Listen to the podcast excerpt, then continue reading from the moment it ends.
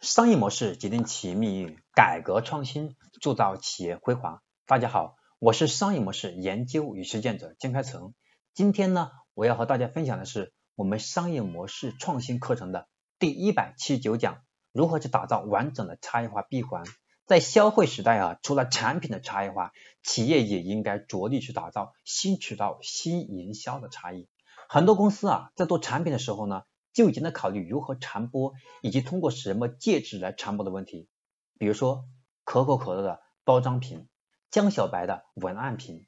还有喜茶五倍大的养乐多，以及那个我们可以喝的什么月饼等等，对吧？用户可以拿到这些产品的时候，就立刻会产生分享的冲动。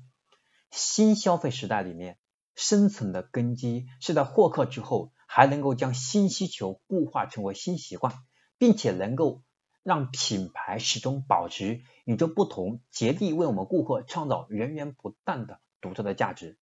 所以呢，满足了顾客的潜在需求，也就找到了能够持续盈利的商业模式。那么接下来呢，我们还要围绕品牌的核心价值，打造完整的差异化闭环，一定要去聚焦于潜在客户的主流群体。针对这个群体的特征，找出与之相应的产品价值，通过不断去研发创新，将其打造成为品牌，维持并开拓出一个全新的市场。我们在做差异化闭环的时候，所有的差异化闭环，我们要首先从用户的需求，从产品差异化价值和用户的认知当中，以及如何去落地一个完整的流程。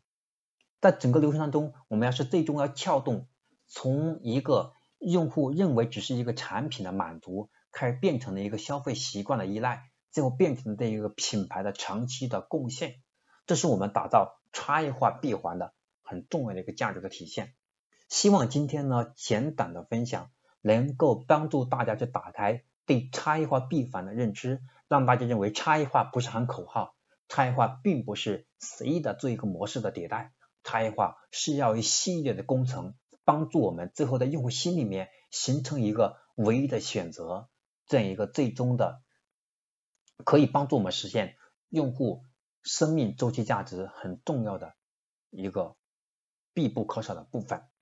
我是商业模式研究与实践者金开成，今天我和大家分享的我们商业模式创新课程第一百七十七十九讲，打造完整的商业。差异化闭环就讲到这里，下一讲我将和大家分享的是我们商业模式创新课程的第一百八十讲，我们圈层化引发引发的我们叫三波光环人群，希望能够给大家带来更深的启发和更多的思考。我们今天的课程到这里就结束了，我是商业模式研究与实践者江开成，感谢您的收听和分享，记得把我们的课程分享给更多的朋友哦。我们下一讲再见。